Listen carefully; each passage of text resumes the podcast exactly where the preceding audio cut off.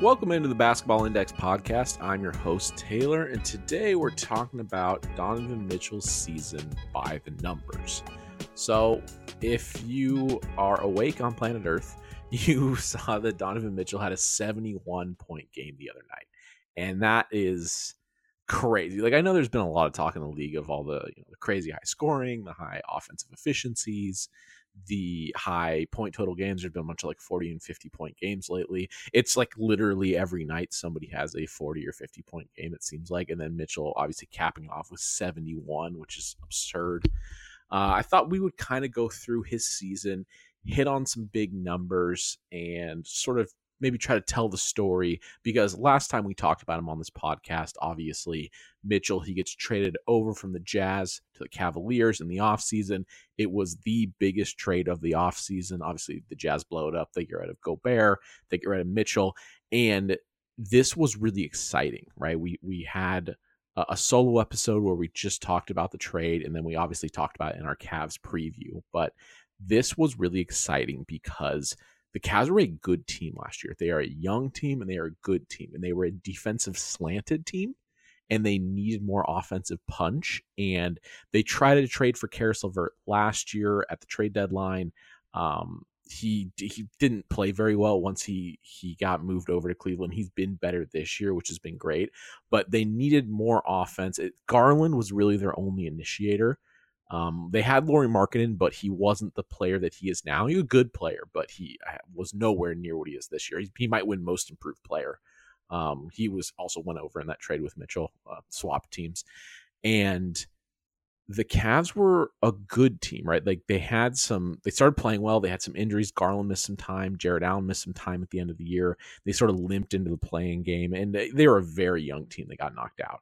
And going into this offseason, you know, they had some nice role players in Okoro and Dean Wade, but they just needed that scoring punch. They go out, they make the huge move to get Mitchell, and it has paid off wonderfully. One of the best trades in recent history. I know we're only in year one, but he has played, I mean, lights out basketball. So Garland has missed some time, and Mitchell, his load has been really high. I think it was like 47.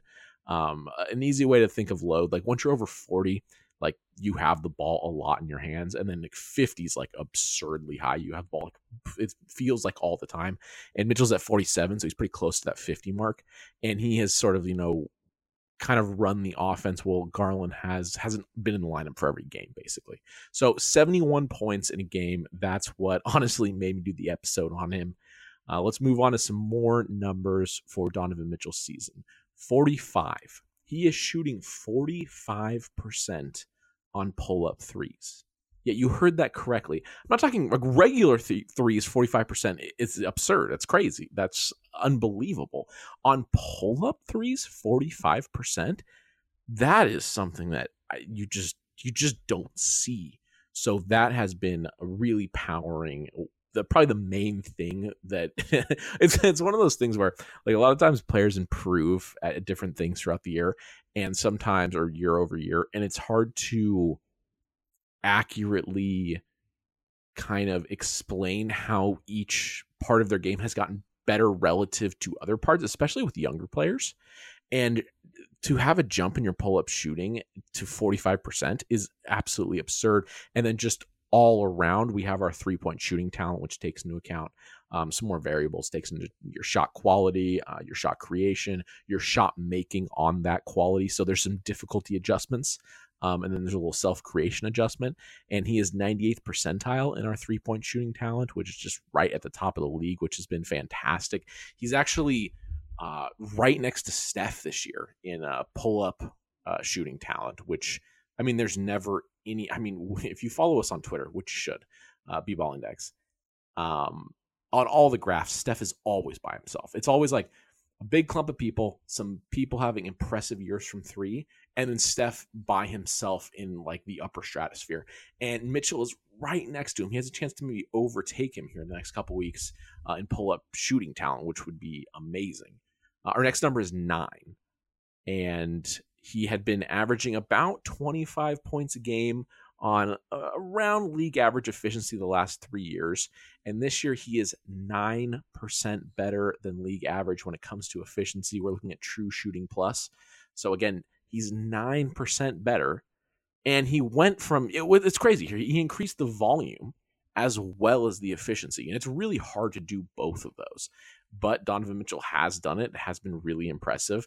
And a season at 9% above league average is like some real superstar stuff. Like that is uh, elite. I think like Jordan and LeBron are like 107 and 108 for their career, something around there. So anything above that, like a, a career, a normal career year for LeBron and Jordan, if you're over that, it's really impressive. Our next number is four, and that was where Donovan Mitchell ranked in our O LeBron, which is our overall offensive impact. Uh, we do playoff LeBron. So normal LeBron is season over season. But because playoffs are so short, you don't play enough games, enough minutes, we average three years together to get your three year playoff LeBron. So over the past three years, Donovan Mitchell has been fourth in total offensive impact in the playoffs. That is really high end stuff up there with Giannis, Steph. I'm blanking on the other name, but like really elite company. Our next number, three. That's how many All Star games Donovan Mitchell has been to. Uh, he's been to the previous three. He's a lock this year to make the All Star team. Uh, and our last number is zero. That is the amount of all NBA teams he has made. So he's been an All Star three times. He has been an All NBA player zero times in his career. And if he keeps playing at this pace, he is going to make his first team. He is playing at an extremely high level. Probably won't be first team because I think Luka has one of those slots locked up. Steph will probably have the other.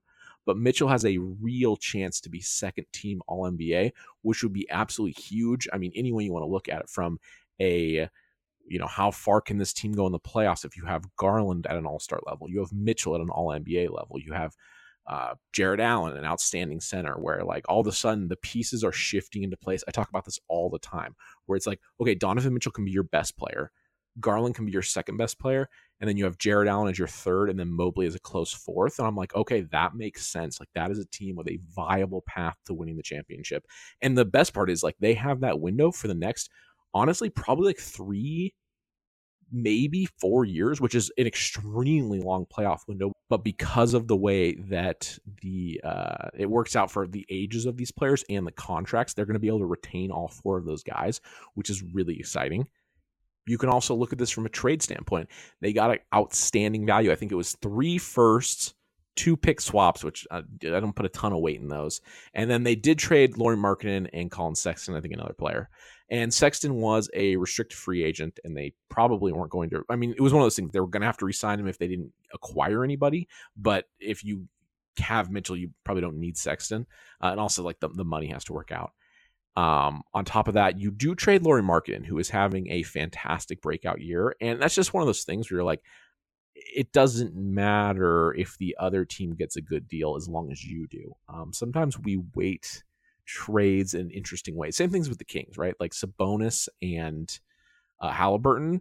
At the time, I didn't think the trade was as crazy as everybody else did. You can go back in the podcast; you can find that. Um, it's it's not that I I don't like Halliburton. I think he's a good player. I think, you know, obviously he's playing extremely well this year.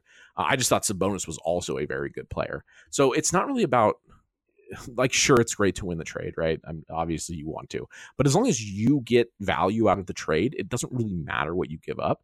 And Mitchell obviously has been better than Lauri Markkanen this year. So I think you're happy if you're the Cavs. So again, any way you want to look at it, I think long term, short term, trade value. You have to be really excited with Mitchell. And yeah, I just wanted to pull up some numbers that uh, sort of illustrated what the level he's playing at. Again, the 71 point game, that'll make everybody turn their head, right? Because that's just a level of dominance that we rarely ever see. Um, the 45% from pull up three, that is otherworldly. Like, that is.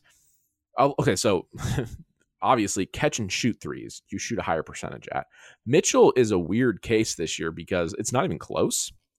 Mitchell's 45% on pull up threes, only 35% on catch and shoots, which is kind of strange. But, uh, you know, I, I, expect probably as the season goes that pull up percentage to come down a little bit and that catch and shoot to go up a little bit. But it's, it's interesting. Sometimes with on ball guys, the, the pull up versus the catch and shoot splits don't work exactly how you think they would. But we talked about it. The overall three point shooting talent is very good. the three point shot making, 97th percentile, three point shot creation, 99th percentile. Uh, and then the last piece of that, the quality fourth percentile. So he's creating a ton of threes. He's knocking them down at a really high rate, and they're very, very difficult. So he's basically playing as well as you can play. Another interesting thing about Mitchell, uh, we talk about stars, you know, being hesitant to take uh, pull ups versus catch and shoots, whatever it might be. So we actually have the data here. So uh, 61% of Mitchell's attempts are pull ups and 39% are catch and shoots. And then we also there's some fun stuff if you go on the uh, the old legacy tool on Basketball Index. Uh, we have corner three ratio versus above the break threes. And then with Mitchell, with most star players, you're going to be above the break majority of the time. He's 94% of the time above the break threes, uh, 6% in the corner. I would imagine those 6% are like relocation threes too, because I don't think Mitchell's like spending a lot of time just like camping out in the corner. Uh, going down, looking at his finishing talent, 96 percentile, very good. He has an A in rim shot making, uh, an A in rim shot creation. So he's getting there and he is making it. Uh, what is it? the rim shot quality is a D, so pretty tough shots at the rim, uh, making them at a pretty high clip. The playmaking has been really good, 96 percentile, uh, a B plus in volume. So this is like another thing to look at for star players like how much do like where's the volume at right because like the quality for these guys it's always going to be phenomenal his uh, quality is 96 percentile it's great uh, the versatility is very good but the volume is like a really good indicator of like how much playmaking is going on because um, with a lot of these guys you can assume it's pretty high quality when you get to like that like top 20 player in the league uh, threshold and i feel like this is a really accurate representation of volume for Mitchell. It's a B plus.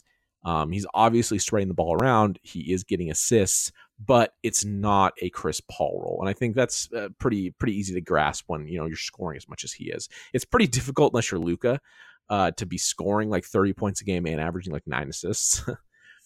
if we look at his points per possession and we break that down to play type, he is the best player in the league scoring as a pick and roll ball handler, 100th percentile. Um, that is obviously elite.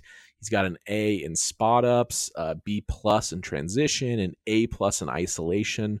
So all the places that you want your star to be shining, Donovan Mitchell is shining extremely bright. So just kind of wanted to run through some of his numbers, run through his profile over at Basketball Index just sort of.